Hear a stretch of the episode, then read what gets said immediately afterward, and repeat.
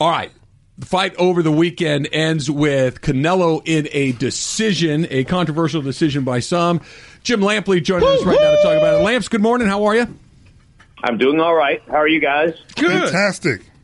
So, what about the decision itself? Let's start right there. there. You know, a lot of noise about the decision. Was it controversial in your estimation? These fights are impossible to score.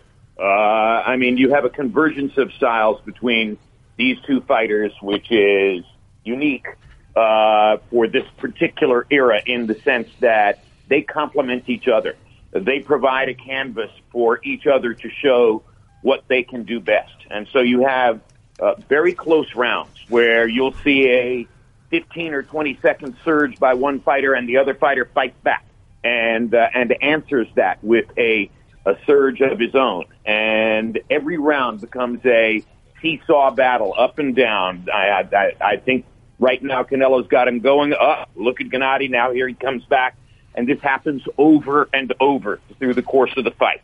And it's abundantly clear that they could fight a half dozen times, and it's going to be difficult every single time to try to sort out who won a round, much less who won the fight. So it's an almost impossible enterprise to to try to choose between the two of them. And uh, it, my gut sense, I'm going to have to look back at the fight probably more than once to try to develop some clear picture as to who I think ought to have been the winner. But my gut sense is um, I'm not certain how two judges could have given the 12th round to Canelo. It appeared to me that Golovkin, who was surging at that point in the fight, uh, was the winner of the 12th round. And if those two judges had given the 12th round to Golovkin, we would have had a draw. And I kind of feel as though a draw was the logical result, the right result from uh, the other night. Last year was the distortion because of the Adalaide Byrd scorecard that distracted people and drew a lot of attention away from uh, the other two judges. But the other two judges were 15, 13, and 14, 14. Same thing as the other night. And like I say, I think they could fight a half dozen times, and it's never going to be easy to separate between the two. How you doing, Jim? What's happening, man? I'm all right, Keyshawn. How are you? I'm good, good, good. Not bad. You recovering from uh, Vegas? Uh, Vegas is an easy enterprise for me. Hotel, media room, ringside, nothing else to it at this point. Uh, you know, and the, whatever else is going on out there, I'm not aware. So uh, you, know, you, read it in the paper the night after. Is that yeah, what you're telling no. us? So tell me, uh, Jim, does Triple G have to knock him out in order to win the fight? Is that what has to happen?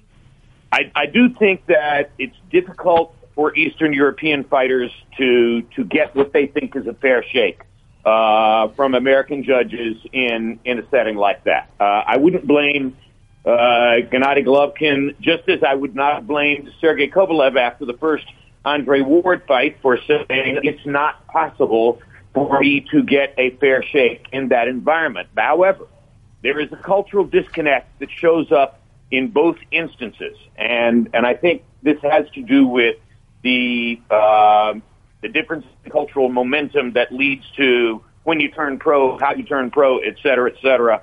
Both Kovalev and especially Golovkin had exceptionally long amateur careers. Golovkin had 350 amateur fights. And, and when you have 350 amateur fights fighting in the Eastern European system, you are schooled to punch to the head because inexperienced judges, as most amateur boxing judges tend to be, sitting at ringside all around the world, they can't be trained very well to see body punches. They focus on what they see most easily, and what they see most easily is punches to the head. And in, in the rough going of a close fight, Kovalev wouldn't throw enough to the body. Ward beat him by punching him to the body. And if there's a difference between Canelo and Triple G that operates in Canelo's favor, it is body punching. The single most glaring statistic in the fight the other night, the one that I think most penalizes Gennady, is that after landing only eight body punches a year ago, he only landed six by CompuBox count the other night. And Canelo landed 46 body punches. And any fighter alive, I guarantee you, you can go into a gym and ask 90% of fighters, it's remarkable the unanimity. They will tell you that body punches hurt more than head punches. Body punches take more out of you than head punches. And as Mike Tyson told us, it's a hurt business. if there's a difference between these two fighters, and that's a difference that shows up on the scorecards, particularly with sophisticated judges, good judges like the other night, it is that Canelo throws body punches and Gennady doesn't. Boxing legend Jim Lampley here with us. Actually, more than just boxing legend, just legend legend. You cover so many incredible th- events, sporting events over the decades. Uh, Jim, I don't know if you remember, but I was jokingly asking you about why the uh, Mexican is not particularly good at Mexican fight style fighting. Did he fight Mexican style on Saturday night? Canelo, that is. Well, uh, Abel Sanchez, Gennady's trainer, became the public social media prod for uh, his side in trying to goad Canelo into fighting the wrong fight and spent months on social media saying, you know, don't go backward, go forward, don't run away from us, fight a Mexican style fight, et cetera, et cetera. And this is another thing that operates in Canelo's favor within the narrative because he listened to that and he came into the ring and he went forward and he pressured uh, uh, Golovkin and he clearly Golovkin and surprised him in the first six rounds of the fight, edging forward, staying in the center ring, putting the pressure on Golovkin, making Gennady fight more than he expected to have to fight uh, in that circumstance. And I think that was a piece of competitive genius, as it turned out on Canelo's part, because at the end of the day, uh, if there's one asset they both have in enormous abundance in comparison to other great fighters that you'll see. These may be the two best chins I've ever seen in the ring mm. against each other. I mean, the number of solid shots that these guys land, and they are both big time punchers. And Canelo, I think, was actually hurt in the 10th round, but that's the first time I've seen either one of them hurt against each other. Generally speaking, in 24 rounds, neither guy has really gotten badly hurt. Uh, and, and that's unbelievable because they are colossal punchers. They are both landing solid shots over and over and over. So I sit there simply in awe of their chins. And I mentioned it during the call of the fight, and uh, my colleagues were right there with me on that subject. You just don't see it. The ability to take punishment that both of these guys demonstrated. Jim Lampley of HBO Boxing joining us here on Keyshawn LZ and Travis. Jim, when will we see round or not round three, fight three? When is that coming to us? Well, everybody's going to assume that there'll be a third fight, and and of course, economic logic almost always dictates that there'll be a third fight.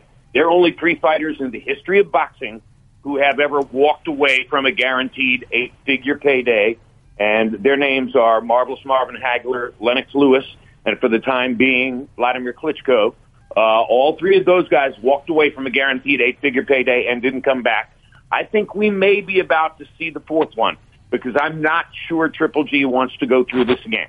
Uh, he showed signs over the weekend that, that he may be just basically emotionally done uh, with this rivalry, and he's already made a great deal more money than you know growing up in Kazakhstan and being forced to fight on the streets he would ever have expected uh, to be able to make. So I think there's there's a possibility that Golovkin is going to become the fourth guy to walk away from a guaranteed eight-figure payday. But if he doesn't, if he does the the natural, expected, common thing, then sometime eight months, maybe a year from now, somewhere down the road, we're going to see a third fight.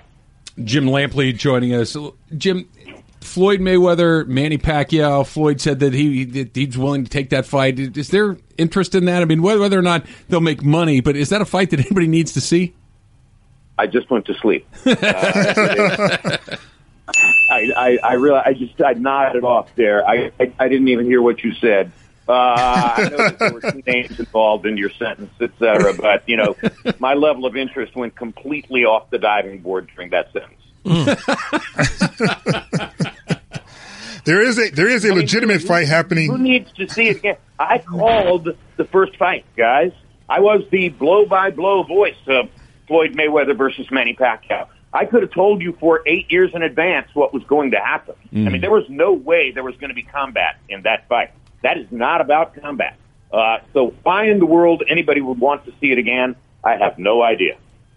Wilder Anthony Joshua. I know you're going to go over to London this weekend, right, to see Anthony Joshua fight? I think I'll watch it through a periscope here in uh, Southern California. okay. But, uh, I'm, I'm always interested in Anthony Joshua. I think he's mesmerizing. He's a spectacular personality. He's an amazing fighter. Uh, you know, I think he he probably makes fairly short work of Alexander Povetkin, but we'll see. Povetkin has some boxing skills and might be able to give him some trouble. So, are we going to see Wilder and Joshua fight?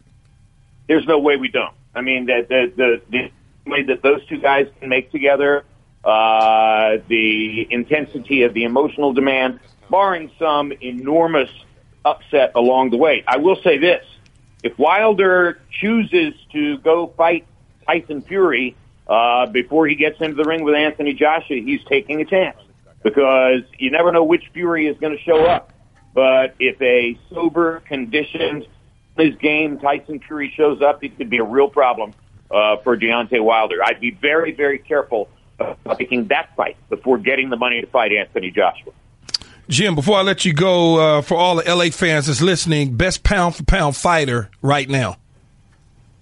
Uh, Vasily Lomachenko by by a tiny margin over uh, Terence Crawford. They're the two best fighters in the world. They both have amazing skills. They both are uh, dominant against anybody they fight. Uh, I'm not sure who's out there on the horizon uh, who could beat Vasily Lomachenko. I do know that uh, at some point in the welterweight division there might be an extraordinary fight between Terence Crawford and Errol Spence, and that's Woo! Leonard. It's going to be very difficult to uh, to choose uh, between those two fighters. But you know, I talked about the the body punching deficiency for Golovkin and and other European fighters like Sergey Kovalev. If you want to find a Eastern European fighter who knows how to use body punches and throws a lot of them, that's Vasily Lomachenko. And that's why he's the number one pound for pound fighter in the world. Mm. Jim Lampley, HBO Boxing. Always a pleasure, Jim. Thank you very much.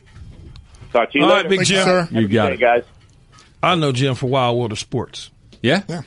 Yeah. That's why I said I was saying boxing legend. I was like going, no, just legend. Yeah. Jim used to do Yeah, Wild just World of. Sports. First though. ever sideline reporter. Jim's been doing how First long? ever. Anything Forever. you- As long as I've been watching first. TV, I'm 46. He's got to been 50 Yeah. something years of doing this, huh? If you can still say you're first in something in this business, Yeah. that's saying something. That's doing it.